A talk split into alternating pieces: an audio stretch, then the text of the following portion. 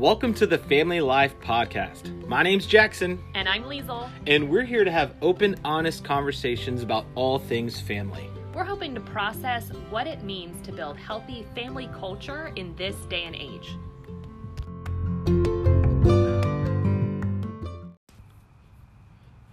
Alrighty, well, we're excited about episode 2. This is the power of definition and the power of definition that we have over our children and in declaring their identity, who the Lord has created them to be. It's a really, really exciting topic. We hope that you are speaking life over your children. We want to hear about your journey in speaking identity over your family and in your children. But today we're just going to have a discussion about that. And I just want to kick it off with a story that we both have heard recently about my dad when he was holding his baby, his first baby girl, and he had this overwhelming thought.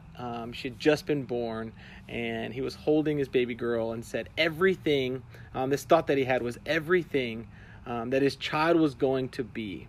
All of her future, all of her potential is already inside of her. Everything is already built in. There's nothing I can add to this child that's going to make her more of who she's going to be. And we believe that God is creator. We believe that our God has created our children very intentionally in his image. He knows every hair on their head. He's built into them a destiny and personality. And we get to trust God as creator. And I just took that on. It's such a freeing revelation. It's such an incredible thought. And it really made me think to myself and ask the question, is then what is my role? If God's role is creator, and there's nothing I can actually do physically to put in purpose and destiny and future into my child, then what is my role? And also, how do I access those purposes, that destiny? And so one thing that we've kind of come to the thought of is our role is cultivating that truth. Ultimately, our role is to be cultivator because God's role was creator. And we get to go to the Lord and ask him who our child is. We get to go on behalf of our children, even at a very young age, saying, God, who have you created my son to be? Who have you created my daughter to be? What is their identity and what's their purpose? And how do I foster this child? How do I help grow this child into who you've already destined them to be? And I think this goes against culture's perspective on parenting, because oftentimes, parenting is done in a very reactionary method, that there's a behavior that I'm seeing, I need to discipline what's in front of me, I need to react to what's in front of me. There's red flags. Yeah, or guide what I'm seeing right now, whereas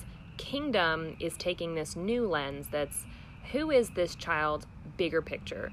Who are they in God's eyes? And how do I discipline and disciple and come alongside and partner with the Lord to turn them into that child and kind of foster that thing inside of them instead of just deal with the here and the now?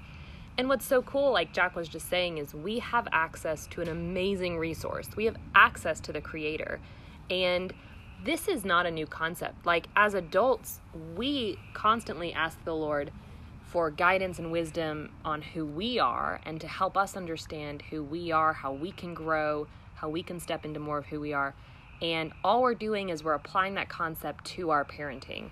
And, you know, we want to recognize that we are right at the start of our parenting journey. And we don't have years of experience, but we are going to make this our roadmap. We want to be ahead of the game and lay a foundation for our daughter that she can grow on and stand on years from now, that this is going to impact her future in so many ways.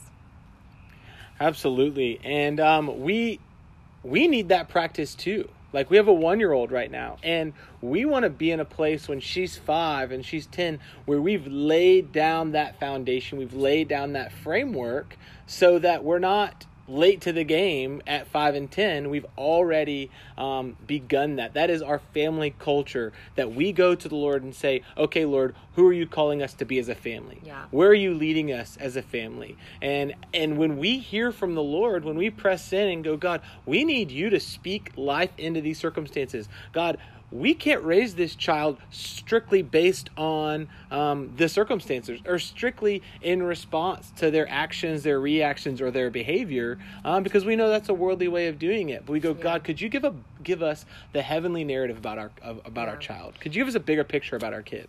We just want to invite you to be on this journey with us, to take this roadmap, this framework, and apply it to your family.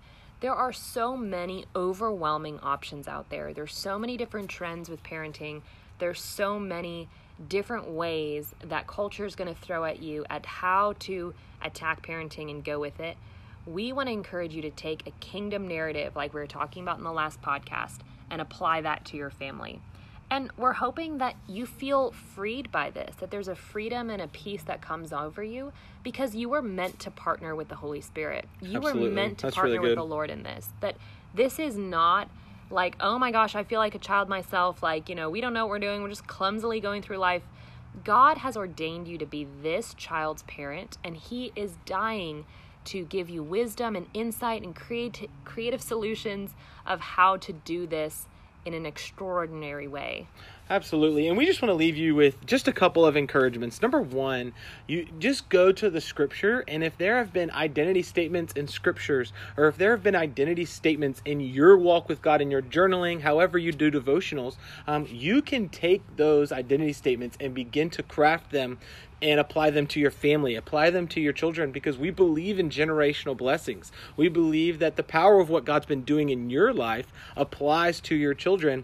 And if maybe this is new for you to be hearing from God, or getting direction from the Lord, or even hearing from the Lord in terms of the identity of your kid, I just want to encourage you, simply put, in John 10, Jesus talks so clearly about, hey, my Father's sheep know Him, and yeah, He knows those that follow Him so closely, and they know His voice. Yeah. I don't believe Jesus was speaking in metaphor. I believe that Jesus was being very clear that we can hear the voice of God in our spirit. We can follow the word of God in practice and in the scriptures that we read.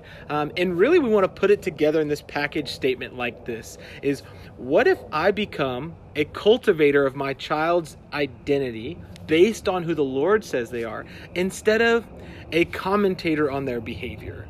That's me being proactive, receiving revelation of their identity, instead of just a guessing game of, okay, based on these behaviors and these cues, maybe they're like this. But you can call them up to who God says they are. So we want to encourage you, want to bless you with that. You have the power of definition over your children's identity. So take it and run with it and go further than we can ever imagine. So have a great day. We look forward to seeing you next time on the next episode.